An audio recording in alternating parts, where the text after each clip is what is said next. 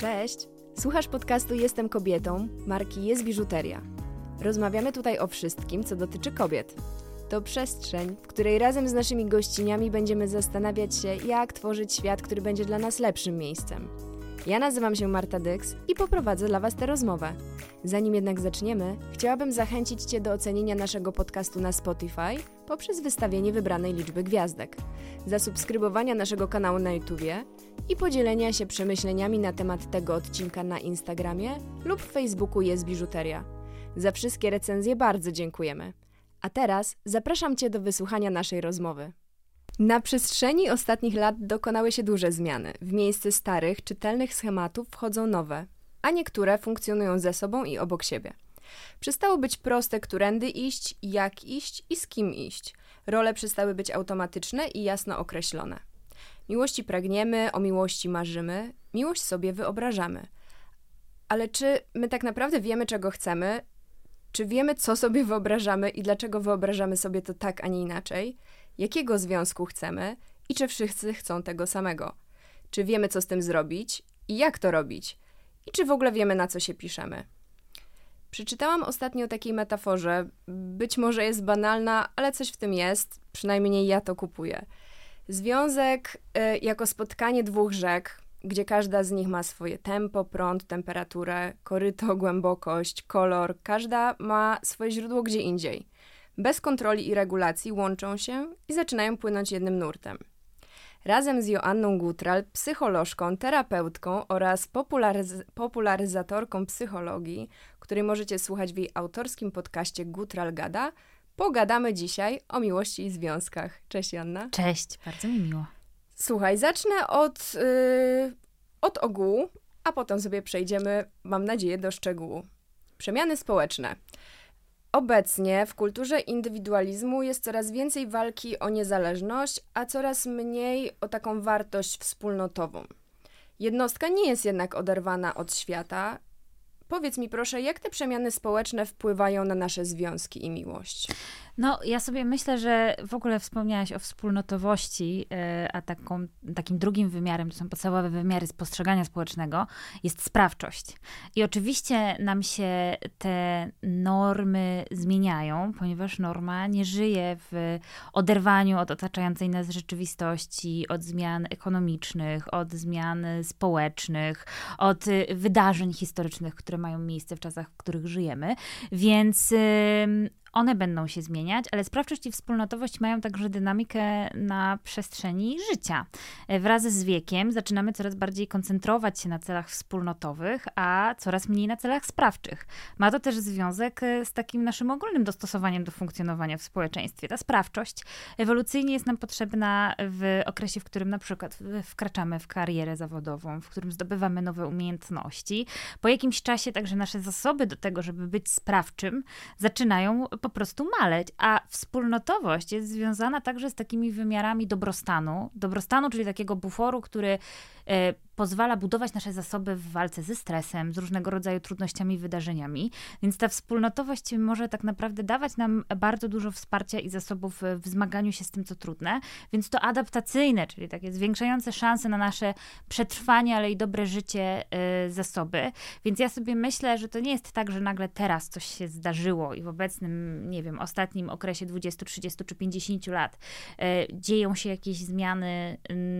Absolutnie rewolucyjne czy inne. Znaczy, one są inne niż te zmiany, które miały miejsce 100 lat temu, ale myślę sobie, że mało w psychologii, w funkcjonowaniu człowieka jest takich zmiennych, które, no właśnie, niezmiennych, tylko stałych rzeczy, które nie byłyby e, zmienne. E, Jakie było twoje pytanie? Bo wprowadziłam zupełnie, wiesz, historię, zahaczając się o słowo sprawczość i wspólnotowość, ale one zawsze mnie triggerują. Bardzo, bardzo słusznie. Moje pytanie dotyczyło tego, jak te przemiany społeczne, bo mówisz o pewnych elementach stałych, ale jakieś przemiany społeczne zachodzą. No, na to wydaje mi się, wszyscy musimy się jakoś tam zgodzić. Jak to wpływa na te nasze związki, miłość? Bo ten związek jest z jednej strony, mamy dwie niezależne osoby, więc mamy tą ten indywidualizm, ale tworzymy coś wspólnie i mamy tą wspólnotowość. I jak te zmiany społeczne wpływają na te związki, czy w ogóle wpływają?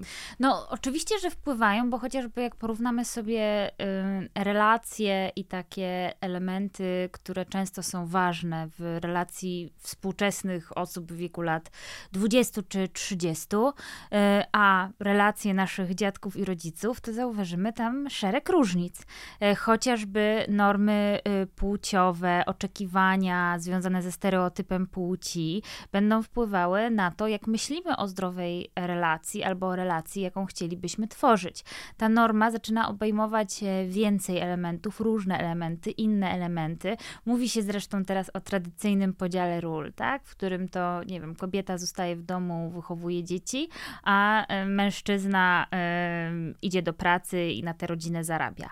No, jeżeli on był tradycyjny, to znaczy, że gdzieś ta tradycja miała swój początek i teraz dzieje się coś związanego chociażby z, ze zmianami ekonomicznymi, że no, kobiety również idą do pracy, zaczyna być dla nich ważna kariera i mówimy o e, związkach partnerskich. Chociaż e, ja sobie myślę, że. Mm, Trudno jest mi sobie wyobrazić dobry związek i dobrą relację, która nie byłaby oparta na partnerstwie. Mm. Nieważne, jak my sobie to partnerstwo zdefiniujemy, bo w tradycyjnym podziale ról nie ma absolutnie nic złego, dopóki obie strony się na to zgadzają. To znaczy, można mieć taką chęć i potrzebę, że ja jako kobieta, już mówię takim e, stereotypem, e, chcę zostać w domu i zajmować się e, opieką, wychowaniem dzieci i mirem domowym, a ja mężczyzna mężczyzna, mam ochotę e, zdobywać środki na to, aby tę rodzinę utrzymać.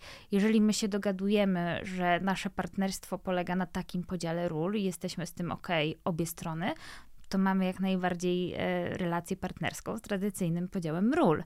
To partnerstwo zaczyna się gibać i trzęść w, w posadach, kiedy e, no, my po prostu nie mamy zgody na podział, jaki obowiązuje, albo czujemy, że ta rola, w jakiej występujemy, nie jest czymś, co chcielibyśmy realizować. Zatrzymajmy się proszę jeszcze y, przy tych rolach i przy tych przemianach społecznych. Zaczęłaś y, mówić już o związkach partnerskich y, o, jako o typie relacji i o tym bardzo chciałabym porozmawiać, ale wróćmy jeszcze o krok. I tutaj być może narażę się wielu osobom, być może narażę się wielu kobietom, które nas słuchają, ale zadam pytanie w sposób taki, no nie wiem czy przekorny, ale mam jakieś takie poczucie i chciałabym pewne rzeczy tutaj wyklarować. Yy, Czasami zachowanie kobiet obecnie może wyglądać jak pewnego rodzaju odwet za te wieki podporządkowania, za te losy naszych przodkiń. I oczywiście ten żal jest pewnego rodzaju naturalny i, i oczywisty. I postawa i oczekiwanie zmian tych postaw ze strony mężczyzn no, też jest gdzieś naturalne. E, naturalne jest to, że grupa, która była dyskryminowana przez wiele, wiele lat, chce się przebić ze swoimi potrzebami i dokonać tych zmian. tylko ja trochę mam takie poczucie, że my jako kobiety, oczywiście teraz będę generalizowała i tutaj ubiorę to w jakiś taki, taki ogół.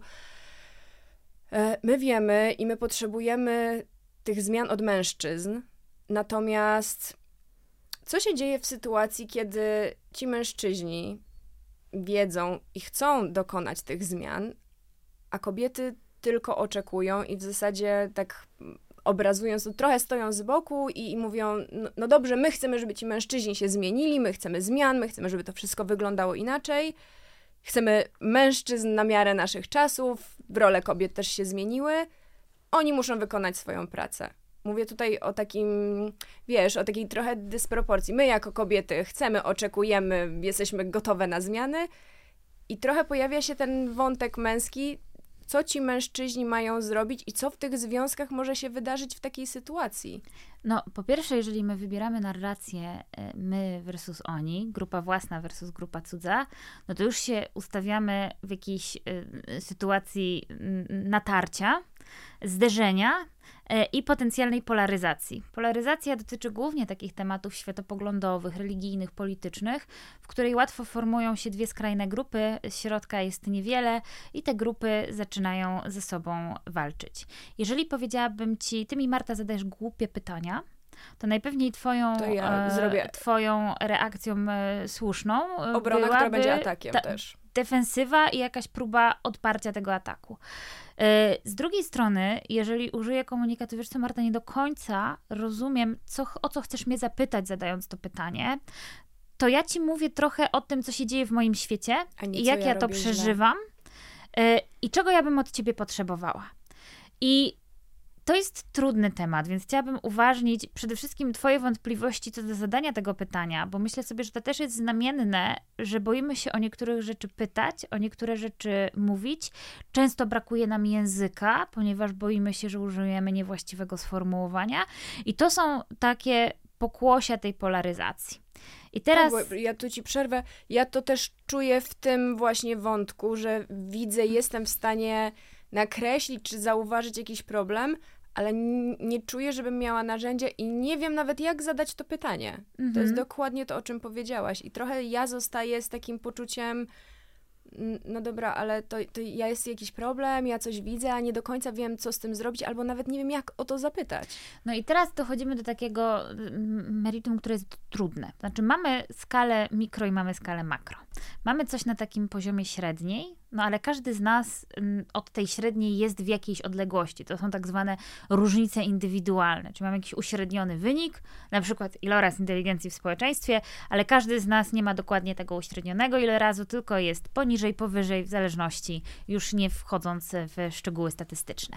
I teraz, kiedy uświadomimy sobie to, że różnego rodzaju hasła, poglądy, nurty są jakiegoś rodzaju uśrednieniem, a ja w stosunku do tej średniej mogę wypadać gdzieś bliżej, gdzieś dalej, różne hasła mogą mi być bliższe, inne mogą być dalsze, to jestem w stanie ułożyć sobie taką swoją wewnętrzną narrację, o co mi chodzi. I teraz ta wewnętrzna narracja jest kluczowa, bo jeżeli ja nie będę wiedziała, czego ja potrzebuję i czego ja chcę, to ja nie będę miała jak tego zakomunikować. Czyli krok pierwszy, czego ja bym od ciebie, mój drogi mężczyzno, potrzebowała i czego ja bym chciała.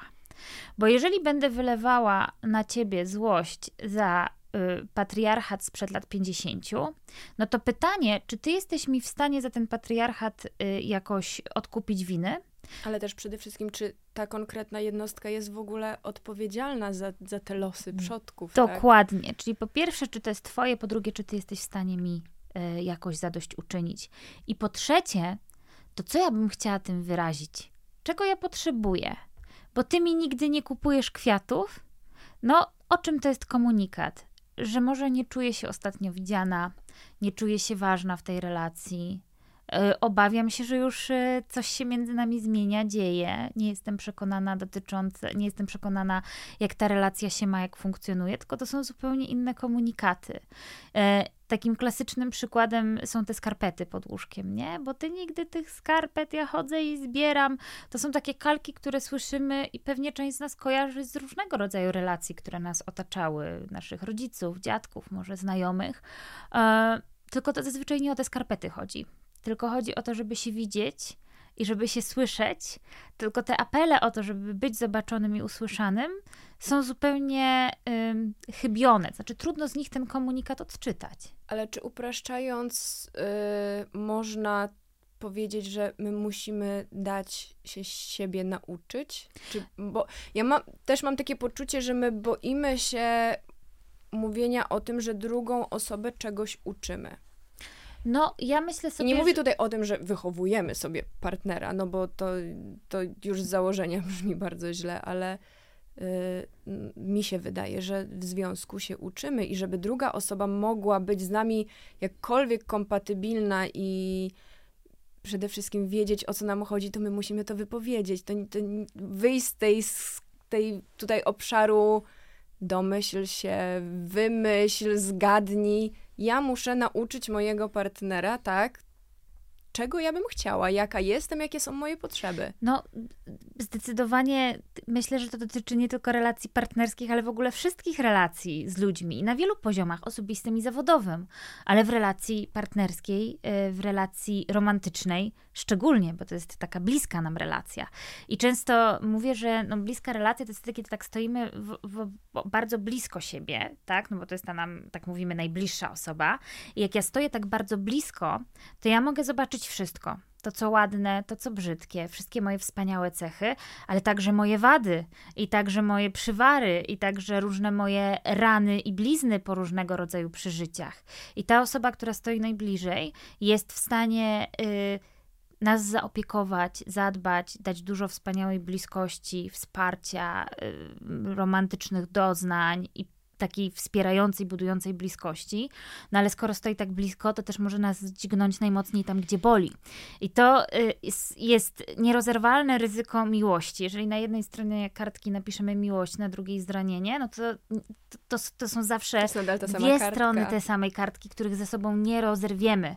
Um, I y, ryzykiem zaangażowania uczuciowego jest zranienie, tylko to zranienie nie musi oznaczać celowego działania, że ktoś nas tam no e, kopsnie, no bo jeżeli odejdzie osoba, która jest nam bardzo bliska, to my będziemy odczuwać to zranienie. To jest koszt tej bliskości, która przez wiele lat być może była wspaniała i wspierająca i zostawiła jakiś ślad ważny we mnie. Ale myślę sobie o tym, że my się uczymy wszystkiego, zdobywania nowych kompetencji, nowych umiejętności i uczymy się ludzi, ponieważ człowiek, nawet jeżeli mówi tym samym samym językiem, pochodzi z tego samego kręgu kulturowego, ma swoje osobiste, wyjątkowe, unikatowe, zmienne, indywidualne w stylu temperament, styl reagowania, sposób mówienia, przyzwyczajenia, ale także doświadczenia i przekonania, które wyniosły z całego swojego procesu dojrzewania, dorastania, wychowania. Mm, więc my się musimy tego nauczyć. No właśnie, bo... ale zobacz, hmm? bo my się musimy tego nauczyć, ale jednocześnie no my się tego nie uczymy z powietrza. Ktoś nas musi tego nauczyć, a panuje też trochę taka narracja, że grupy, które były w jakiś sposób dyskryminowane, oczekują, że ci po drugiej stronie, w tym dużym uproszczeniu, my versus oni, że ci drudzy wez wezmą i się nauczą, bo oni teraz mają lekcje do, do odrobienia. No dobrze, ale Czasami trzeba wyjść sobie naprzeciw. My musimy ich nauczyć, żeby oni mogli się nauczyć. No więc to jest takie pytanie, które y, jak gdzieś, takie stwierdzenie, które gdzieś zasłyszałam. Y, nie przypisuję sobie, czy chcesz mieć rację, czy relację. I teraz ja ci mogę udowadniać, że jesteś zły, niedobry i robisz mi kuku, albo jeżeli chcę z tobą e, iść przez życie, wyjaśnić, co się we mnie dzieje, bo jestem przekonana, że gdybym cię zapytała, czy ty chcesz mi to robić, to odpowiedź byłaby nie. Czy ty mnie chcesz celowo krzywdzić? No najpewniej nie. Czy zdajesz sobie sprawę z tego, no, że mnie krzywdzisz? Chyba, że już wpadamy w jakieś patologiczne historie. No, które też się, zdarzają, też się zdarza, ale tak. powiedzmy sobie, że trudno nam znaleźć odpowiedź na każdą jedną ewentualność.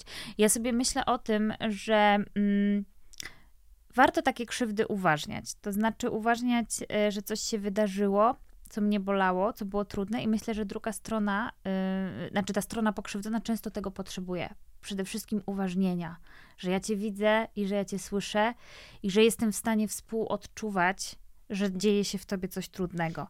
Niemniej nie musi się to wiązać z ponoszeniem odpowiedzialności za to, co się wydarzyło. I teraz yy, ja apeluję często, zwłaszcza kiedy pracuję z osobami, które mają trudności z komunikacją, aby y, mówić o tym, co się czuje, bo to jest naprawdę mm, pewnego rodzaju game changer, e, który potrafi wnieść tą komunikację na zupełnie inny poziom, zwłaszcza w bliskiej relacji, zwłaszcza jeżeli chcemy, żeby ta relacja była bliska i trwała. Mm, no, ale żebyśmy mogli o tych emocjach i uczuciach i naszych przemyśleniach i przekonaniach mówić, to musimy najpierw sami je poznać sami ze sobą i sami dla siebie. A często mam takie poczucie, że one są w nas nieponazywane. I czasami, kiedy słyszę różnego rodzaju komunikaty, nie będę się wypierać, też jestem w relacji, czasami zdarza mi się, że to moje wewnętrzne dziecko po prostu y, pojedzie po bandzie, bo jest to także wypadkowa różnego rodzaju moich dyspozycji, na ile jestem gotowa do komunikacji, na jakim poziomie. E, autor takiej popularnej książki, w co grają ludzie, wyróżniał takie trzy typy komunikacji. E, rodzic, dziecko i dorosły. E, dorosły rodzic jest moralizujący, pouczający, bo ty powinieneś, bo ty powinnaś, tak? I jakoś tutaj pryncypalne zakazy i nakazy nam oświadcza.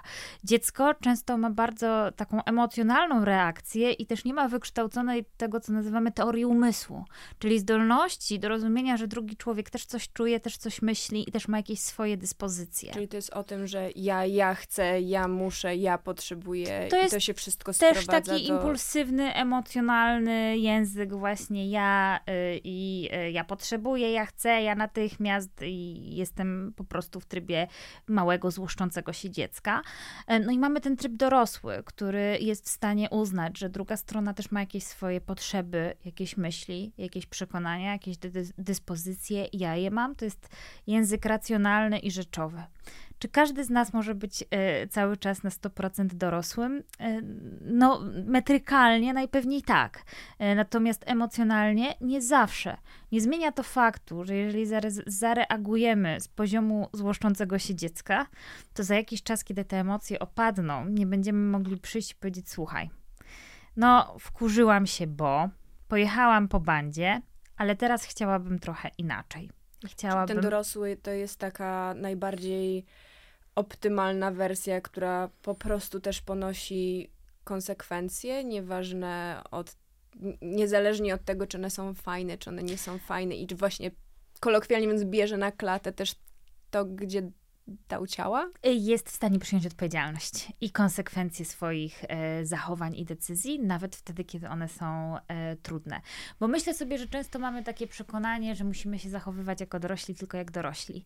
Ale ta część dziecięca to nie jest tak, że ona jest tylko emocjonalnie złośliwa, złoszcząca się i roz, jak rozwydrzone dziecko na środku sklepu, które chce lizaka natychmiast, bo to jest także ta część, która pozwala nam przeżywać spontaniczną radość, która pozwala nam e, zapomnieć właśnie, ile mamy lat i bawić się doskonale, nie wiem, biegać po łące, skakać na koncercie i po prostu czuć się spontanicznie, radośnie. Więc nie chciałabym się tej e, części absolutnie pozbywać tak na zawsze. Część rodzica, to też jest ta taka część, która pomoże mi czasami doradzić i wybrać różne rzeczy w zgodzie z moimi wartościami.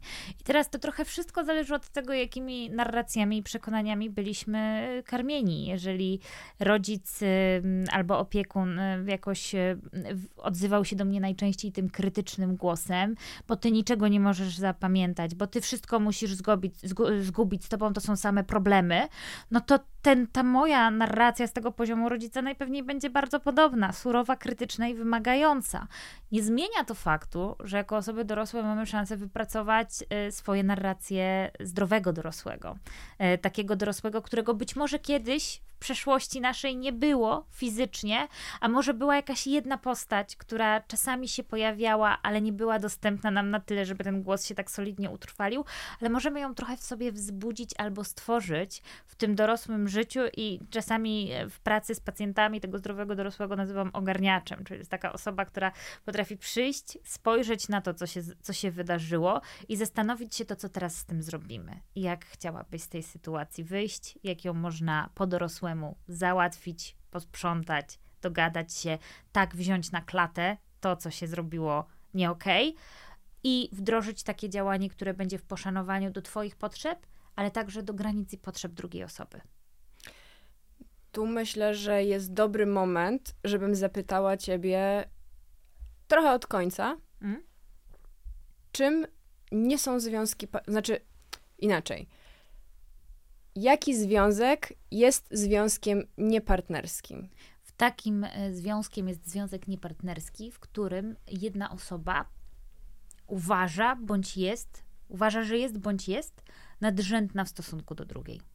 Czyli kiedy właśnie ja uważam, że ja sobie muszę tego chłopa wychować, no to nie bardzo jest to związek partnerski. No bo w jaki sposób y, y, mój partner czy partnerka miałaby mnie wychowywać? To jest rola rodzica. Relacja dziecko-rodzic nie jest relacją partnerską. Mówi się, że rodzic sprawuje władzę rodzicielską nad dzieckiem. Ja może niekoniecznie lubię tę terminologię, ale jeżeli dziecko jest małe i rodzic się nim nie zaopiekuje, to ono sobie nie poradzi. Im dalej to dziecko w świat i nabywa różne umiejętności, i nabywa właśnie swoje teorie umysłu i zdolności poznawcze, no to tym, ten rodzic jest coraz mniej potrzebny. Nie? No po jakimś czasie odprowadza do przedszkola, a potem dziecko ma 16 lat i mówi, że idzie gdzieś z koleżankami i mamy jakieś ramy, wróć o 22, nie? Mm, no a potem dziecko ma lat 30 i mm, mama i jakaś relacja rodzicielska zawsze zostaje, ale jest tam przynajmniej w zdrowej relacji powinna być zachowana autonomia.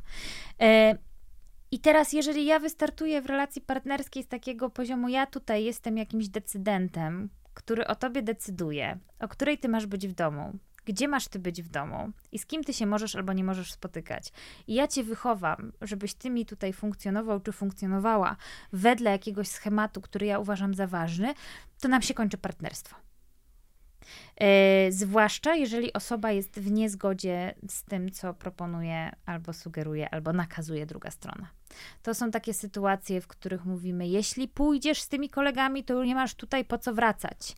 Yy, albo zmień kolegów, bo nie lubię Twoich kolegów. No, otóż to. I teraz możemy nazywać oczywiście to, co się dzieje że wiesz co, no jak wychodzisz z tymi kolegami czy koleżankami, to ja odczuwam jakiś niepokój, bo nie ma z tobą kontaktu. Mówisz, że wrócisz o tej, a nie wracasz.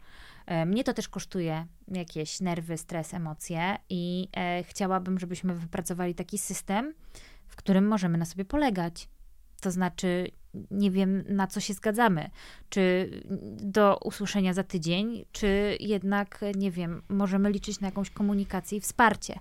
Mm, i to są pewnego rodzaju ramy funkcjonowania w relacji, na które się możemy zgodzić. To znaczy, właśnie, na co ja się zgadzam, na co ty się zgadzasz, co jest dla ciebie ok, co jest nie dla ciebie ok.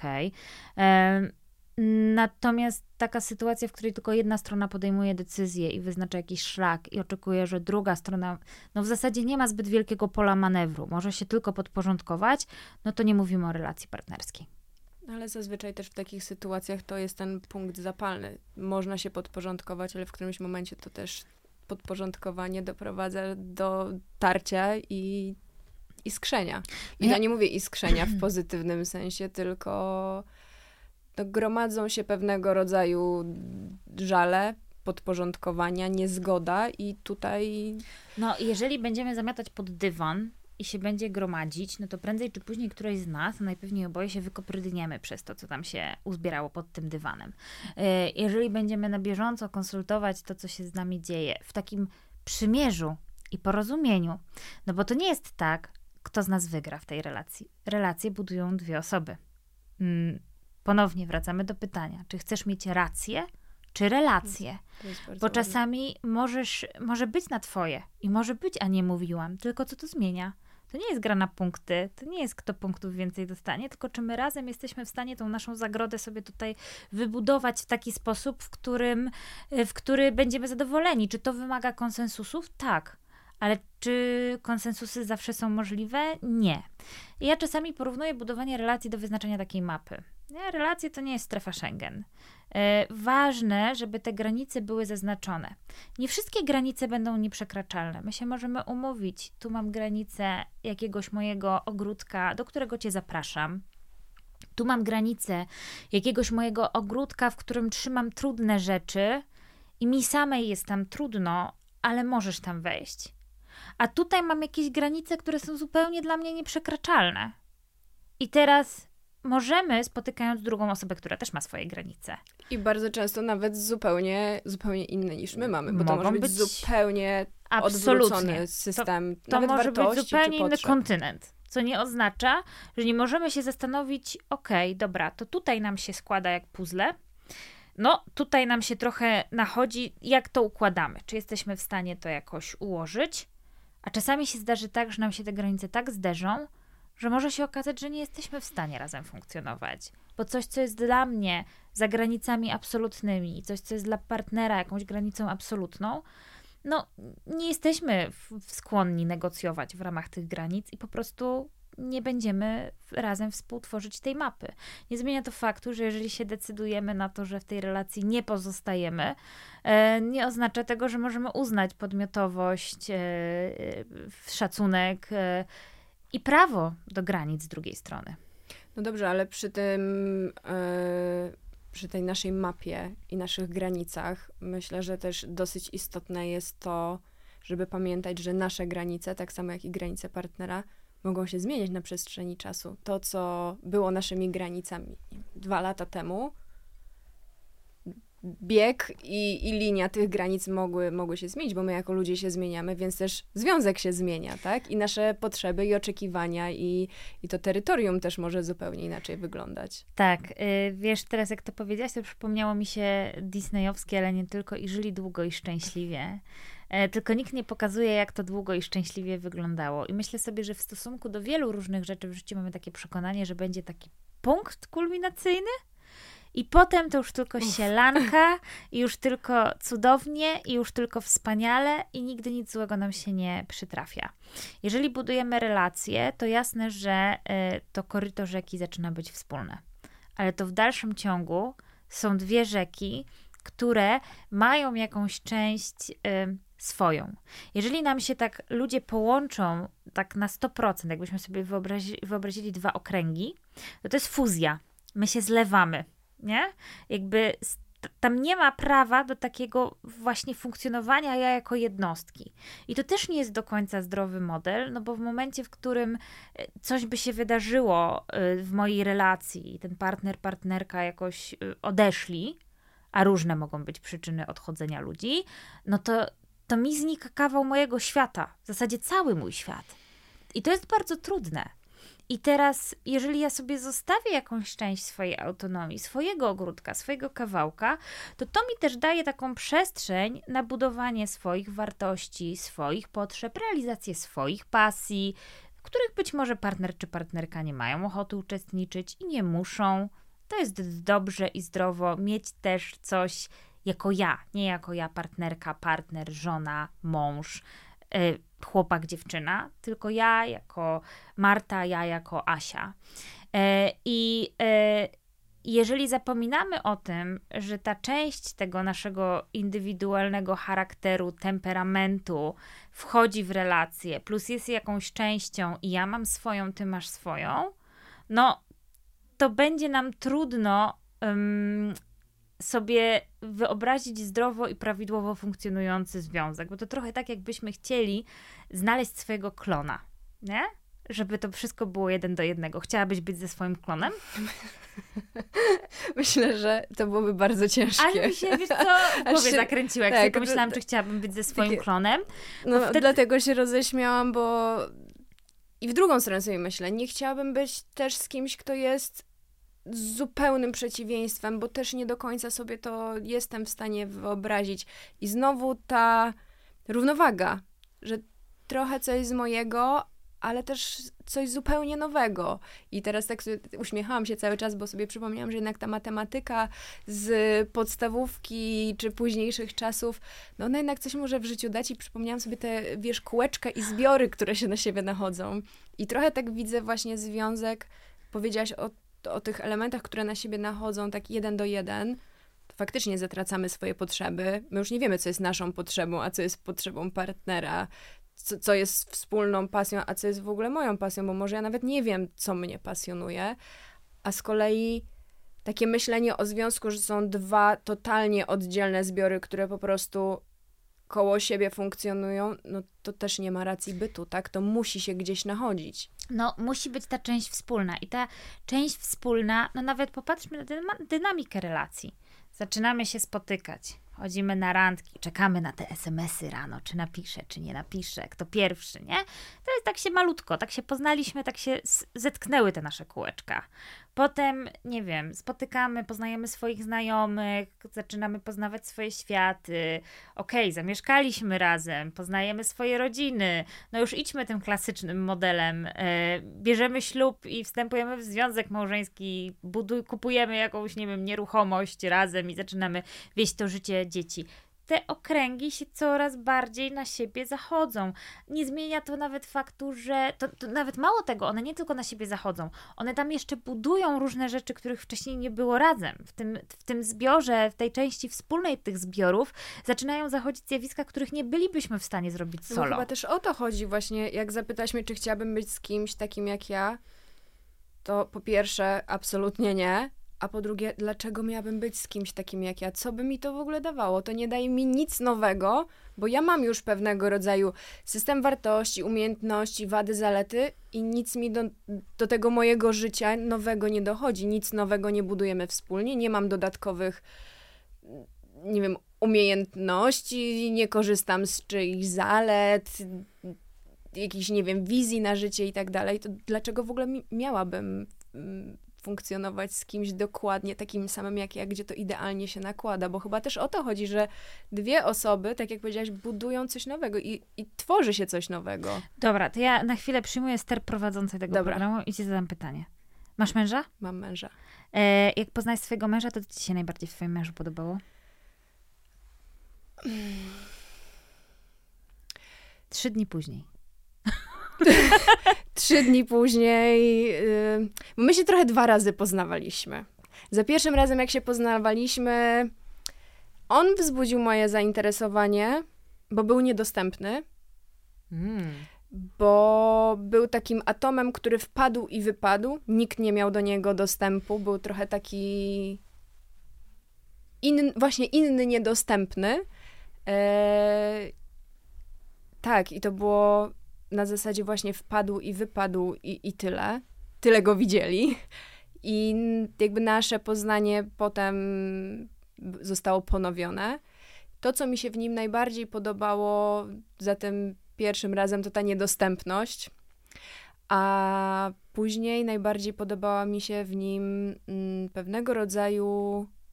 On wzbudzał moje zaufanie, jego odpowiedzialność e, i taki poczucie bezpieczeństwa, które wzbudzał przez to właśnie, że był konsekwentny, że był odpowiedzialny, był taki zadaniowy.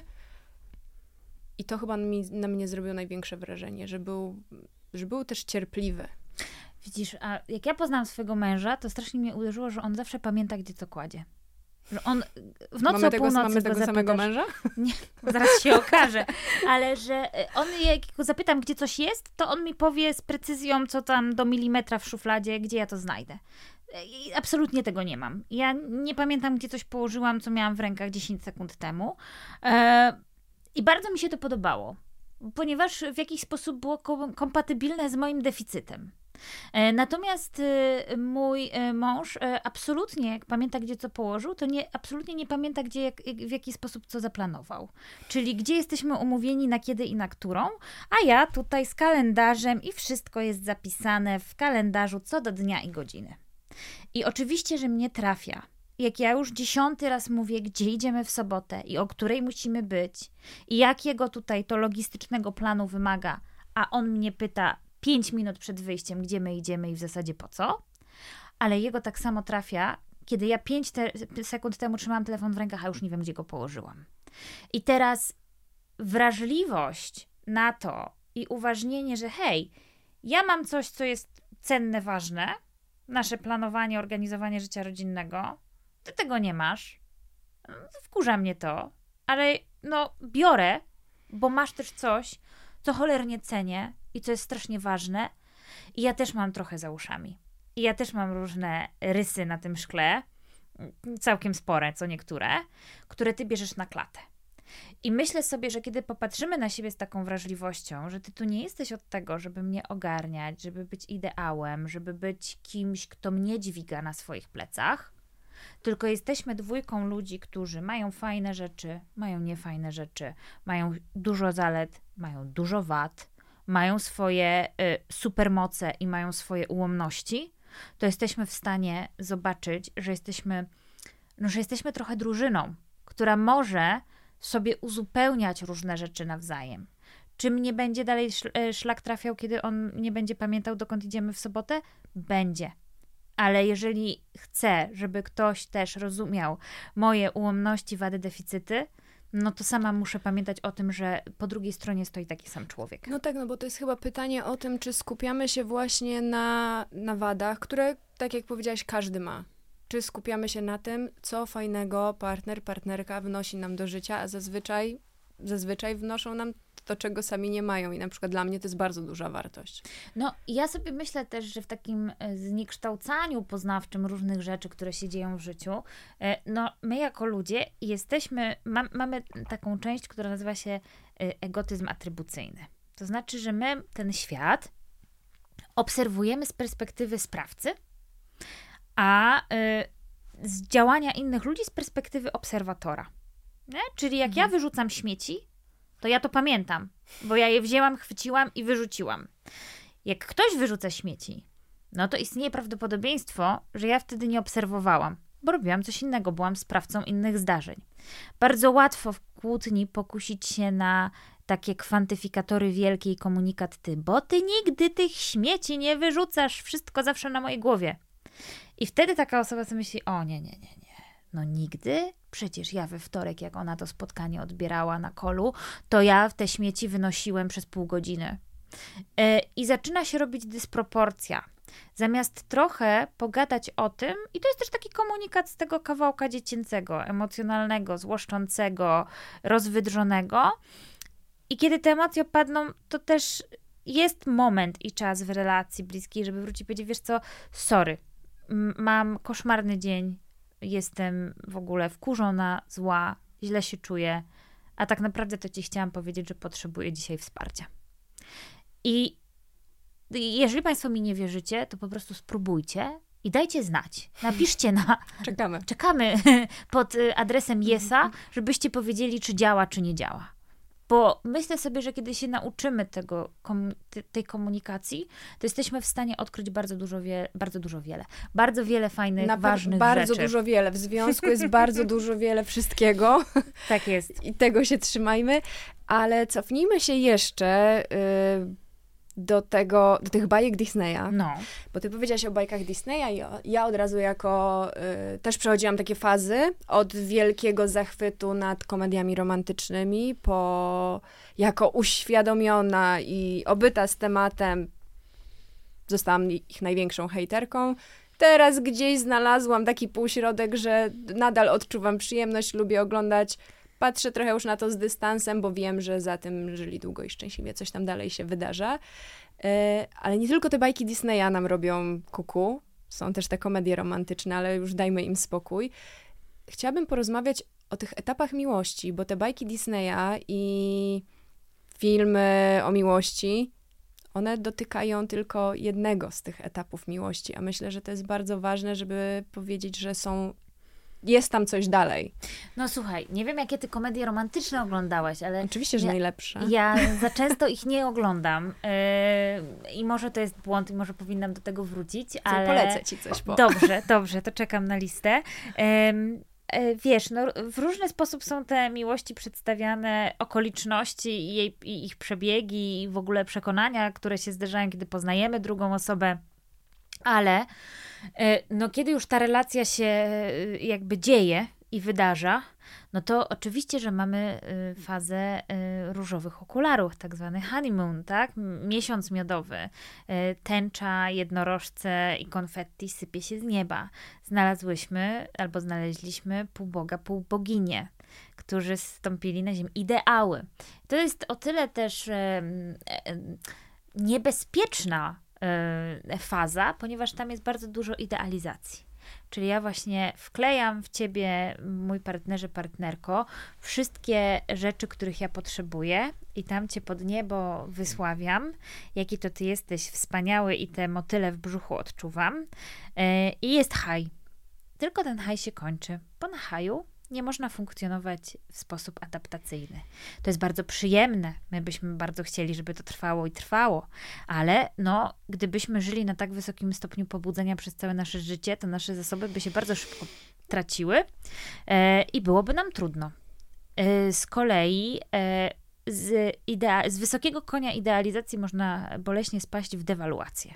Czyli nagle jak się odkryje i ten miesiąc e, miodowy minie, że mu się sto, stopy pocą, albo nie wiem, ona pierdzi, przepraszam, nie wiem, czy powinna mówić o takich rzeczach w takim... ludzie tak robią. Ludzie tak robią. Rozumiem, że mam zgodę na używanie słowa pierdzi w tym podcaście. E, e, to widzimy człowieka I łatwo nam jest y, się z tego jednego w drugie przerzucić, że no taki miał być piękny i wspaniały, a tutaj taki mm, ludzki. No dziwne.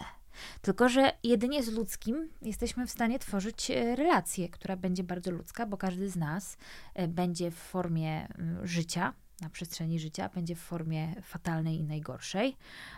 No i jeżeli chcemy być w tej relacji bliskiej, tak jak mówiłam, stoimy blisko siebie i widzimy wszystko. I ładne, i brzydkie.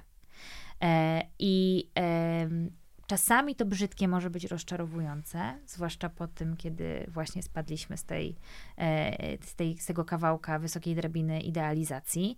Więc ta brzytwa e, realności i takie balansowanie na tej granicy, e, żeby zostawać przy tym, co jest realne, jest bardzo trudna, ale też pozwala nam zachować mm, też realizm tych oczekiwań, które mamy w stosunku do drugiej osoby. I pozwala nam pamiętać, że hej, to nie jest osoba, która ma mnie tutaj ratować, dźwigać i się mną opiekować, tylko to jest mój partner, partnerka, yy, z którym jesteśmy na równi. Jemu też może być, jej może być gorzej, trudniej i każdy z nas ma swoje wyzwania, bo wtedy też nam się tworzy płaszczyzna do tego, żeby pogadać nie? Bo jeżeli traktuję partnera, partnerkę jak półboginię, to co mi zostaje? Modlić się do niego, a ja chcę z nim rozmawiać i ja chcę z nim być w dialogu na równi. No ale też tak sobie myślę, że przed Bogiem, boginią sami, sami my jak musimy się napinać. Ile nas to kosztuje, żeby tej bogini i temu Bogu jakoś się zaprezentować. No, to też jest bardzo wymagające. Napinać albo uginać. A, napinać albo uginać. Nie, że nie będzie w tej przestrzeni, w tym polu już miejsca dla mnie. E, I ja będę jakimś tutaj takim oddanym, poddanym. E, albo właśnie będę musiała wkładać bardzo dużo wysiłku, żeby temu Bogu dorównać. I to jest trudne, bo no, znowu bo tak jeszcze... nie ma tu partnerstwa. Tak sobie myślę teraz o tym, no bo też nie jesteśmy no nie jest nam dane żyć w rodzinach królewskich, gdzie sypiamy w oddzielnych sypialniach i prezentujemy się w pełnej krasie o wyznaczonej godzinie i um na umówionym spotkaniu, tak? Życie trochę wygląda inaczej. No zdecydowanie, chociaż oczywiście to też nie jest tak, że od początku, że my się jako ludzie na początku nie autoprezentujemy. No bo jak poznajemy tego ewentualnego kandydata czy kandydatkę, to chcemy na nich wywrzeć jak najlepsze wrażenie. No i właśnie e, wtedy nie mówimy o tych naszych najbrzydszych rzeczach, tylko chcemy pokazać pokazywać te najładniejsze. E, I to jest naturalne. Tylko czy jesteśmy w stanie tworzyć relację bliską w takim stylu pokazywania tylko tego, co ładne? Że co, że się tam będziesz budzić pół godziny przed partnerem i ten make-up i włosy, żeby on cię nigdy nie zobaczył bez makijażu, bo się boisz, nie? Czy no właśnie. I wtedy, kiedy są takie myśli, to czy to jest o tym, że on faktycznie bez tego makijażu mnie nie pokocha, czy ja się boję, że on mnie bez makijażu nie pokocha? Czy to jest coś, co ja projektuję na kogoś? Czy to jest faktycznie jakiś jego lęk, oczekiwanie w stosunku do mnie? Jak my sobie tego nie ponazywamy, ale też nie popróbujemy. No właśnie, bo to nie chodzi o to, że znowu mamy jakieś wizualizacje w głowach, których nigdy nie werbalizujemy. No, że to może być jakieś moje przekonanie o ja, a przekonanie jest tylko hipotezą, dopóki jej nie zweryfikujemy. Czyli jeżeli ja mam taką myśl, Boże, jak on by mnie zobaczył bez makijażu, to ucieknie, to to jest tylko myśl, dopóki tego nie sprawdzę. Albo dopóki go nie zapytam. Czy on też tak myśli, że kobieta bez makijażu to, nie wiem, nie powinna się pokazywać publicznie. On może powiedzieć, co ty? Ja lubię, jak ty jesteś bez makijażu, ale lubię też, jak jesteś w makijażu. I wtedy możemy te nasze przekonania o ja weryfikować z ust bliskiej i ważnej dla nas osoby. I możemy y, też dowiadywać się tego, że nie wszyscy widzą świat tak jak ja, a przez to i nasze horyzonty mają szansę się mm, poszerzać. I w ten sposób możemy budować sobie wspólny świat tych znaczeń, oczekiwań, przekonań, wartości. No i właśnie chyba y, tym miłym akcentem dochodzimy do punktu kulminacyjnego, czyli związki partnerskie. I nie mówimy tutaj o kwestii formalizowanych związków partnerskich, tylko o, o typie relacji, bo to wszystko, o czym mówisz, pachnie związkiem partnerskim. No ja myślę, że w ogóle to by było dobrze, żeby relacje pachniały związkami partnerskimi. A możesz, bo dużo się o tym mówi, ale nie wszyscy jeszcze wiedzą, i mnie ostatnio też olśniło, yy, że związek partnerski w większości jest tym o czym myślałam, ale były elementy, które mnie zaskoczyły. I czy, czy mogłabyś opowiedzieć, czym właś, właściwie jest ten związek partnerski i na czym on polega? No dobra, a powiedz mi, co cię zaskoczyło. Zaskoczyła mnie, bo tutaj musimy e, trochę zrobić takie małe przyznanie się, że odbyłyśmy wczoraj rozmowę telefoniczną, Tak, trochę tak prawda. sobie zahaczając, o czym my tutaj będziemy rozmawiały i zaskoczyło mnie najbardziej to, że związkiem partnerskim rozwaliło mi to głowę totalnie, że Ale związkiem... tego mi nie powiedziałaś przez telefon, no dlatego tak się napięłam, że chcę Zatrzymałam to na dzisiaj, że związkiem partnerskim może być związek z tradycyjnym podziałem ról. A oczywiście. No totalnie w ogóle moja głowa wybuchła. No, tak? Aż tak? aż A tak. to o tym rozmawiałyśmy, ale nie o wiedziałam, tym że ta głowa wybuchła. tak. A, y, y, może być. No bo, Totalnie mnie to zaskoczyło. bo wiesz co, y, Ale miało to sens. Faktycznie, jak ja potem usiadłam i rozmawia... po naszej rozmowie, jak usiadłam i myślałam o tym, miałam takie, no to faktycznie ma sens. To totalnie ma sens i to jest bardzo logiczne względem całej definicji związku partnerskiego, ale z jakiegoś powodu ja o tym wcześniej nie myślałam w taki sposób. No bo nam się kojarzy ten tradycyjny podział ról i myślę, że ma to też związek, wracamy takim wiesz kołem do, do początku naszej rozmowy, z takim poczuciem, ym, o czym się teraz mówi, nie? Że, że kobiety jakoś były spychane na jakiś margines w niektórych patriarchalnych relacjach, gdzie one nie miały za bardzo wyboru roli, jakiej, w jakiej e, e, będą się widziały. Że kobieta zostaje w domu i zajmuje się dziećmi i zajmuje się domem i nikt tam za bardzo się nie zastanawiał, żeby zapytać, czy, ty, czy, czy to jest twój pomysł na życie. I teraz, jeżeli w 2023 roku spotkają się dwie osoby i będą układać sobie razem relacje i planować życie, i my się dogadamy, słuchaj, ja to bym chciała mieć, nie wiem, dwójkę dzieci, poświęcić się wychowaniu tych dzieci, zajmować się mm, domem, no może jakoś tam, nie, nie wiem, mieć też czas na jakieś swoje y, zagadnienia, jakieś swoje potrzeby, ale generalnie widzę siebie w takiej roli osoby poświęcającej się wychowaniu dzieci i zajmowaniu się domem, y, a druga osoba powie, a ja bardzo lubię swoją pracę i bardzo lubię y, swoją karierę zawodową i to będzie dla mnie duża przyjemność zarabiać na to, żeby nie wiem, mieć kasę na to, żebyś ty mogła zostać w domu i oddawać się tej opiece dziećmi, to te osoby dokonały swoich wyborów. Te wybory jakościowo są wypełnione tradycyjnym podziałem ról. Nie ma w tym absolutnie nic złego. Czy ja zawsze wiedziałam, że to jest okej, że każdy ma prawo do własnych wyborów i każdy ma inne potrzeby i inne marzenia, inne plany na życie i nigdy z tym nie dyskutowałam. Natomiast jak myślałam związek partnerski, widziałam go w takiej no ale widzisz, to znowu są jakieś takie kalki, które sobie nakładamy, bo ja go widziałam w takiej nowocześniejszej wersji, że, Że tutaj to wszystko wszystkim się na pół. że się dzielimy, że dysponujemy tutaj obowiązkami, że jesteśmy w zasadzie równi na zasadzie podziału obowiązków, że w równym stopniu tymi samymi rzeczami się zajmujemy. No dobra, tylko zobacz. y, możemy się też tak umówić, jasne, tylko pytanie, kiedy normy są dla nas, a kiedy my dla normy? Bo w momencie, w którym się umówimy 50-50, wszystko, tak? No, To, to też nie ma sensu.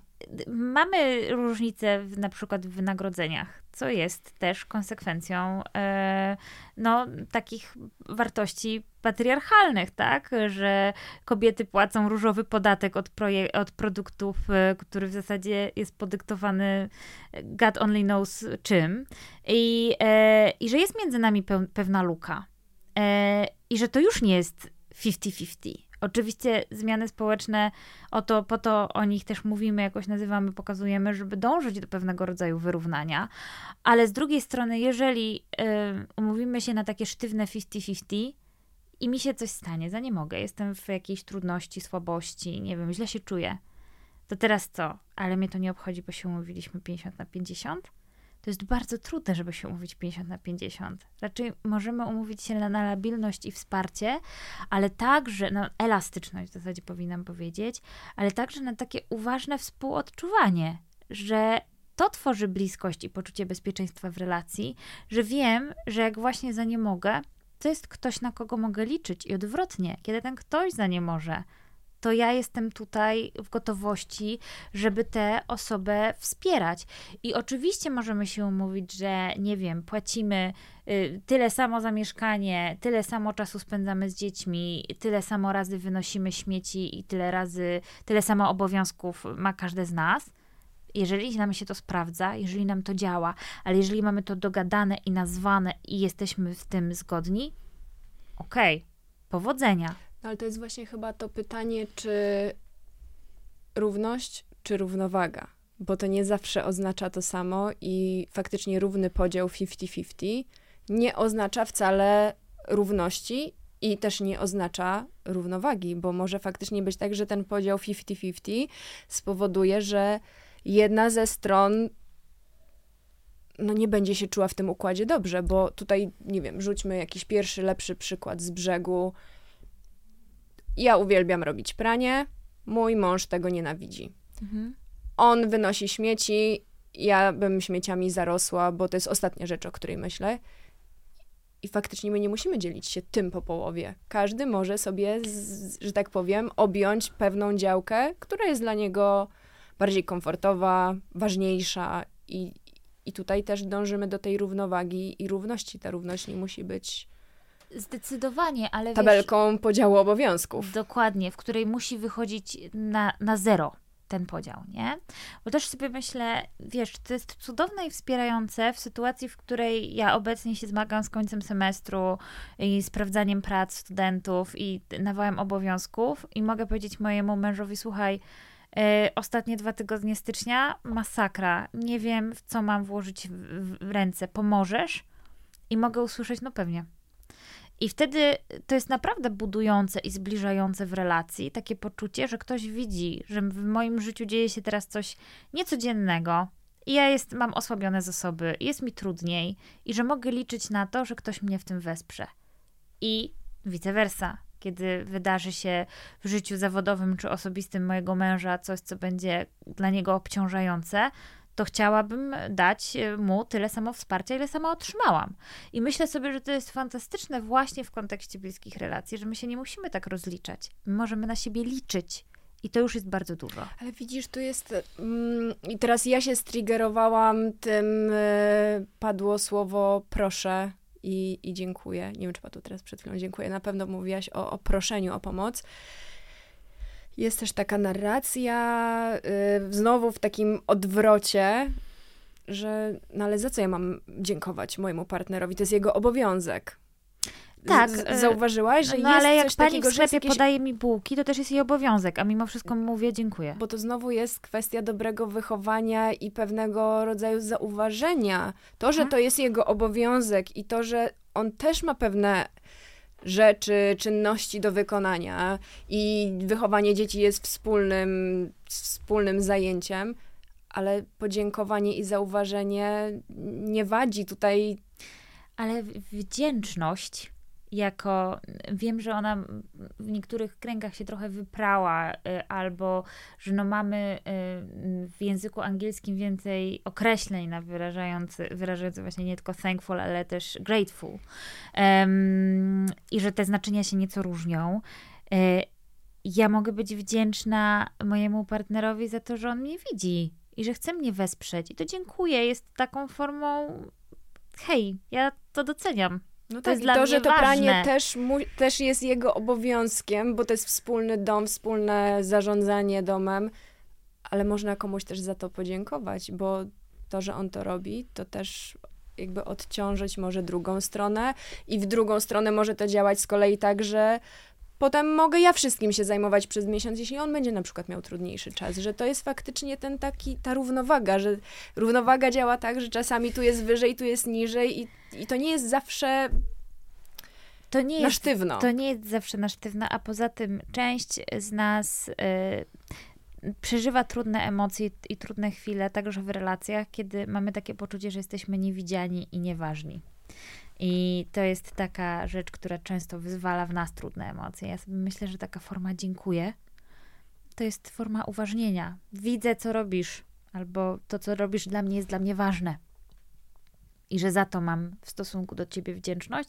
I to jest pewna forma uważniania. To nie jest dziękuję na zasadzie dziękuję, że łaskawie się zgodziłeś, królewiczu, wykonywać część swoich, czy królewna część swoich obowiązków, bo jedziemy taką srogą heteronormą e, stereotypową, tak. ale e, jakby podziękowanie za to, że jesteś tutaj i jakoś coś ze mną budujesz, myślę, że no, że jest takim minimum, które, e, które możemy dać. Co więcej, e, znowu wrócę do tych dwóch rzek. Nie wiemy, jak było w rzece y, mojego męża, żony lat cztery i jakim środowisku ta rzeka płynęła i co tam się robiło, i jak tam się działało, i jaki był podział obowiązków, i jakie były doświadczenia, i jakie były normy.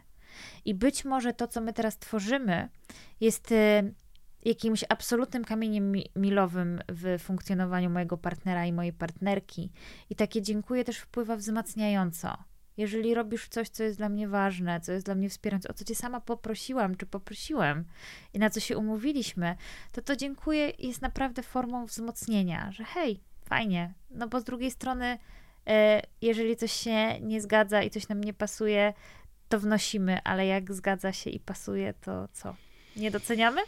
No właśnie, a jakoś tak łatwiej przychodzi nam zauważanie i, i tych wad, i tego, co nie działa, niż to, co faktycznie działa i co jest fajne. I często też tak traktujemy siebie samych, że łatwo jest nam powiedzieć, co nam nie wyszło, ale już tak siebie docenić i uważnić też trudno. Więc ja myślę sobie, że rozmawiamy o parach i relacjach, ale y, możemy też spróbować różne z tych technik y, stosować na sobie, bo bądź co bądź jedyna relacja, w której będziemy do końca życia tak na pewno do końca życia, to ta relacja, którą Nie da się z niej wyjść. Ze sobą, tak jest. A rozmawiamy tutaj o tej równości, związku partnerskim w tej sferze obowiązków. I to zazwyczaj też się tak kojarzy, że związek partnerski to jest ta równowaga, równość w zakresie obowiązków i takiego dbania o dom, o dzieci i, i o relacje. Ale czy tylko? Czy, mm. czy związek partnerski sprowadza się faktycznie tylko do, do tych obowiązków? No, sprowadza się do wspólnego życia, a to, co kto ma w życiu, to już musi sobie sam odpowiedzieć. Ale ja też sobie myślę, że mm, relacja i budowanie tej relacji to jest, to jest praca, w którą trzeba włożyć czas. To znaczy, to nie jest tak, że jak my tutaj jakoś się zadeklarowaliśmy, że jesteśmy razem, to to już się dzieje samo. Yy, budowanie mm, relacji, nie wiem, przyjacielskiej też nam zajmuje czas, no bo musimy te osoby poznać, jeżeli chcemy. Mm, chcemy zazwyczaj z takimi osobami jakoś przeżywać różne rzeczy. I myślę sobie, że czasami pod nawałem różnych obowiązków zapominamy, że przecież jednak z tym partnerem i partnerką coś nas połączyło i na pewno to nie były, albo z dużym prawdopodobieństwem to nie były takie kawałki, no on mi wygląda na takiego, co śmieci wynosi, to się nada, nie? No, y, zazwyczaj były tam dobre chwile i rzeczy, które, które lubiliśmy razem robić. I myślę sobie, że czasami pod lawiną codziennych obowiązków zapominamy o tym, że może warto znaleźć też czas y, dla siebie na porobienie różnych rzeczy, które nas łączą, które nas cieszą, które nas bawią, rzeczy, które być może nas połączyły, że to trochę tak jak z balansem pomiędzy życiem w pracy a życiem osobistym, że nie możemy pracować i oddawać się obowiązkom 24 e, na dobę, nieważne co mówi kto i ile godzin się powinno pracować i tak dalej.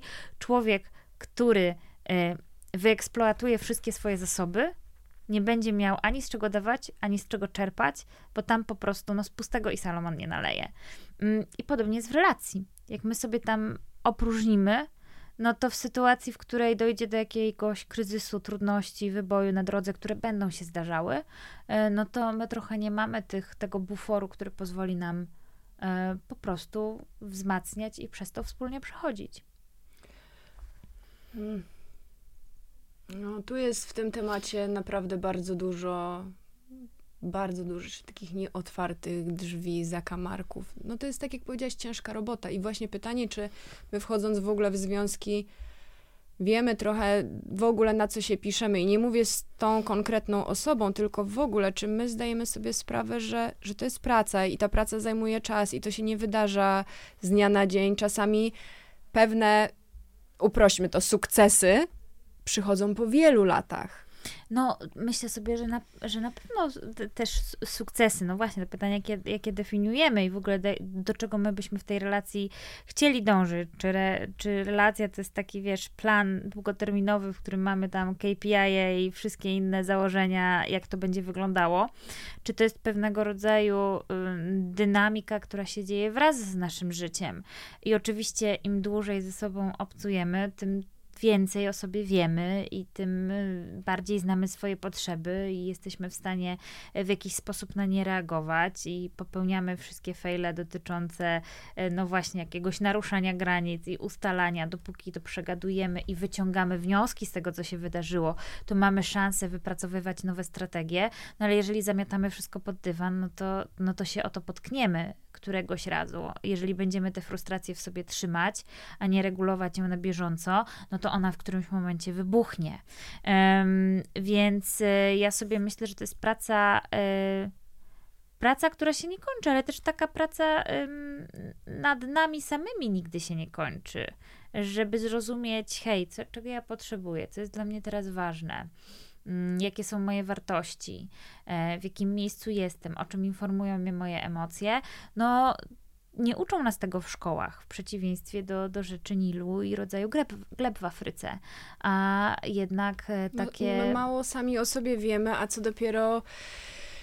Jeśli mało o sobie wiemy i mało wiemy o swoich emocjach, jakby wychodząc w ogóle od tego, że bardzo często nie umiemy nazywać emocji, no to jak my mamy funkcjonować jakoś sprawnie z drugą osobą i bardziej tutaj się odnosiłam do tego sukcesu versus czas, bo mówimy o tych fazach związku i o tym cudownym czasie, jakim jest ten pierwszy etap, kiedy jesteś na haju.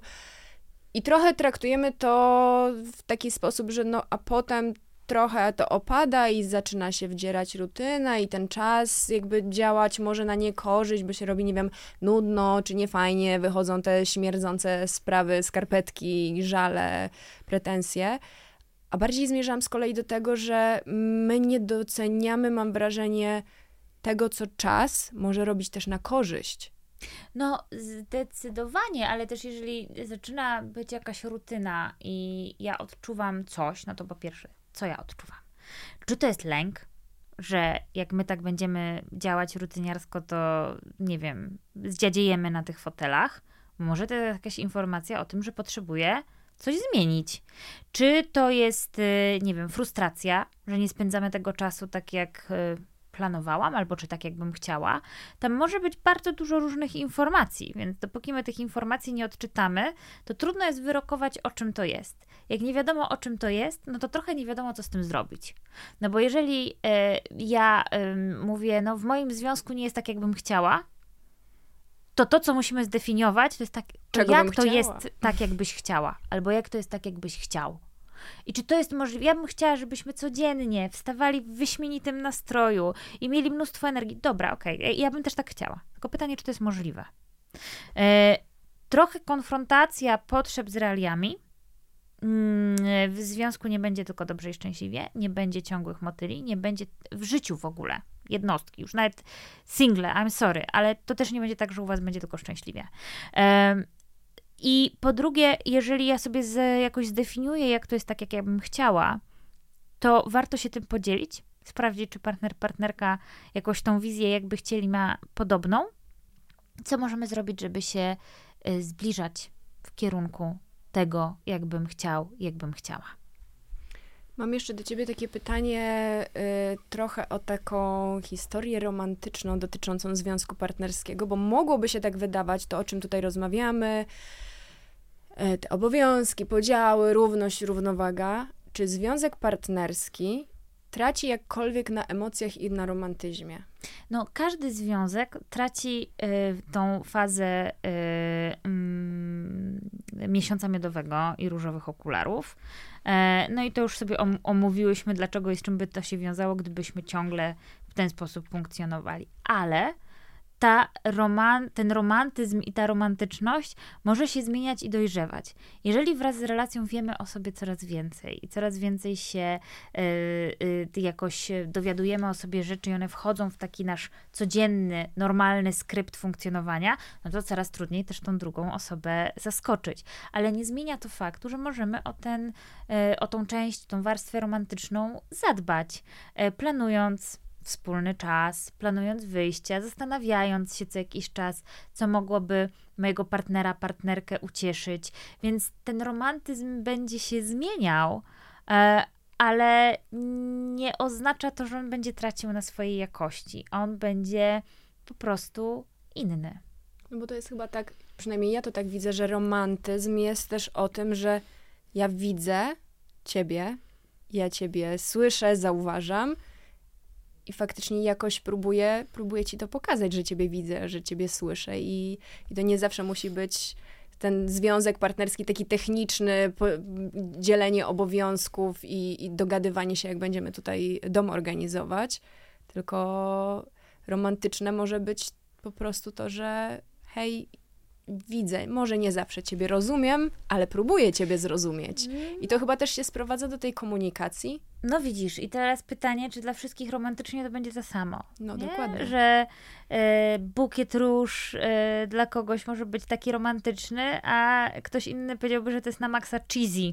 E, no bo tu chyba zahaczamy słowo. tak o, o języki miłości. Dokładnie, więc my się ucząc języków miłości, no to trochę tak jak z nauką języka obcego coraz sprawniej, płynniej się nim posługujemy i coraz mniej się zastanawiamy, jak ta konstrukcja zdania powinna wyglądać w tym języku. E, a czasami musimy się zastanowić, no właśnie, co powiedzieć, jak powiedzieć w tym języku romantycznym, tak, żeby w tym coraz bardziej znormalizowanym funkcjonowaniu jednak wskrzesić tą iskierkę także wyjątkowości, ale w taki sposób, w jaki będzie ona czytelna dla obu stron. Jeszcze sobie pomyślałam o o komunikacji, bo tutaj dużo mówimy o tym komunikowaniu potrzeb, oczekiwań, bo jakkolwiek to oczekiwanie brzmi, no to te oczekiwania są. Mhm. Tak, zawsze jakieś oczekiwania są i pytanie właśnie, jak to, jak to werbalizujemy. I ja mam takie poczucie, że związek partnerski nie do końca sprowadza się tylko i wyłącznie do samych czynów, mhm. tylko związek partnerski jest oparty i w zasadzie związek partnerski jest dobrą komunikacją. Mhm. Nie chcę stawiać znaku równości, ale można mniej więcej chyba powiedzieć, że to jest o tym. Dobra relacja, moim zdaniem, każda jest o komunikacji. Bo mm, jeżeli nie będę się komunikować z moimi współpracownikami przełożonymi, to moje, moja relacja w pracy też nie będzie łatwa i trudno będzie uznać moją podmiotowość w tej relacji, jeżeli nie będę zabierać głosu i wyrażać swoich potrzeb. Y, relacja przyjacielska, w której nie ma komunikacji, też nie będzie miała szansy funkcjonować na zasadach partnerstwa, jeżeli ta komunikacja będzie zaburzona i podobnie z relacją e, rodzicielską czy relacją romantyczną. Więc e, ja sobie myślę, że ta komunikacja jest w ogóle kluczem dobrej relacji e, każdej, a zwłaszcza tej bliskiej, w której chcemy e, i chcemy mieć przestrzeń powiedzieć o bardzo różnych rzeczach, nie tylko o sukcesach i pięknych e, doniesieniach, nie tylko o e, naszych oczekiwaniach, ale także o różnych wyzwaniach i bolesnych zdarzeniach. Bo może to jest. Yy... Bo ja bardzo często widzę, że ludzie dużo rozmawiają, tylko może to jest o tym, jak, a nie ile. No, komponent jakościowy przede wszystkim, tak, bo możemy spędzać ze sobą całe dnie i rozmawiać o tym, co się wydarzyło, ale to trochę tak jak rozmawiałyśmy y, o, o skarpetkach, że rzadko chodzi o same w sobie skarpetki te skarpetki są jakimś czynnikiem wyzwalającym dla dużo większego kawałka pod tytułem nie czuję się, nie wiem, ważna, ważny, doceniany, doceniana. E, a, e, a to jest tylko jakiś twór, który pozwala nam wyrazić to, co chcielibyśmy powiedzieć i myślę sobie, że ta komunikacja może być czasem y, mylna i zgubna, tak? No bo ktoś może powiedzieć, Boże, no to są tylko skarpetki, co za problem, już podniosę je wrzucę. A problem jest, tylko on jest tak wyrażony, że trudno go zobaczyć. Mam do ciebie ostatnie pytanie. No. Mm, w którym momencie pojawia się, w którym momencie jest ten czas, żeby zacząć myśleć o tym związku partnerskim? Czy to jest już etap randkowy slash spotkaniowy, bo teraz to się różnie nazywa. Są randki i są spotkania. I to jest ten moment, kiedy już musimy, musimy myśleć o tym, jak to budować. Czy z kolei możemy być już w związku na przykład 15-letnim, który nie funkcjonował dotychczas tak, jak rozmawiamy tutaj, jak związek najlepiej jakby funkcjonował. Strasznie się zamotałam. E, czy na przykład po 15 latach związku, 5, 10, czy to można, czy ten mechanizm można odwrócić, czy można wtłoczyć ten związek na tory tego związku partnerskiego? Czy, czy jest na to jakaś recepta? Jak, jak w ogóle zacząć? No, y, y, odpowiadając, myślę sobie, że kiedy się spotykamy, randkujemy, to jest taki etap, w którym się poznajemy, w którym zaczynamy powoli obserwować, kto ma gdzie jakie ogródki i zastanawiać się, czy ta nasza mapa to tak da radę, czy nie da rady jakoś się połączyć albo, albo dogadać. E, no, oczywiście wchodzi tam szereg różnych zmiennych, ale to nie oznacza, że jeżeli już mamy jakąś relację i ta mapa jest i nam się ta mapa nie podoba, te ścieżki wydeptane y, zaczynają nie prowadzić nas tam, gdzie byśmy chcieli, y, to, że nie można urządzić, y, użyję brutalnego remontu. E, no, jest to jak najbardziej możliwe, ale pamiętajmy, że do tanga trzeba dwojga i że e, jeżeli chodziliśmy 15 lat jedną ścieżką, to nagle nie będziemy e, pamiętać o tym, że teraz tutaj na lewo wybudowaliśmy nową, bo zmiana pewnego rodzaju e, przyzwyczajeń, wartości, utartych schematów po prostu zajmuje czas. I znowu, nikt się nie domyśli, że my wymyślamy nową ścieżkę i potrzebujemy nowości w tej relacji, dopóki tego mm, nie nazwiemy. A żeby coś nazwać, to najpierw musimy to odkryć także w sobie. To jest chyba wspaniały moment na to, żeby zakończyć tę rozmowę, chociaż w tych tematach dotyczących związku i miłości, no tu jest dużo tematów, które można by było jeszcze dotknąć i przegadać. To jest taki, myślę, że ładny wstęp do tego, to jest bardzo ładny wstęp do tego, żeby w ogóle pomyśleć o związkach, ale pomyśleć o związkach w kontekście wychodzi to ode mnie. Zaczynam, zaczynam od siebie. No, od tego, co jest we mnie i od tego, y, co, co ma, wnosi mój partner, partnerka, który też jest podmiotem tej e, relacji. A ja sobie myślę, że bardzo fajnie byłoby mieć taki gotowy przepis na szczęśliwy związek, 12 kroków, które musisz zrobić, żeby żyć w świetnej relacji. E, nie ma takich przepisów, nieważne ile podręczników e, e, z działu psychologia nas do tego kusi. E, są pewne wytyczne, podpowiedzi, są pewne zjawiska, ale u każdego z nas będzie to działać nieco inaczej i myślę sobie, że to jest trudne zadanie, ale opłacalna robota, żeby pozastanawiać się, jak to działa i jakbyśmy chcieli, żeby to działało w naszej relacji. Bardzo Ci dziękuję. Dziękuję. Miłujcie się. To był odcinek podcastu Jestem kobietą marki Jest Biżuteria. Dziękujemy, że jesteś z nami. Zostaw swoją opinię o odcinku na naszym profilu na Facebooku lub Instagramie i wystaw recenzję na Spotify. Do usłyszenia.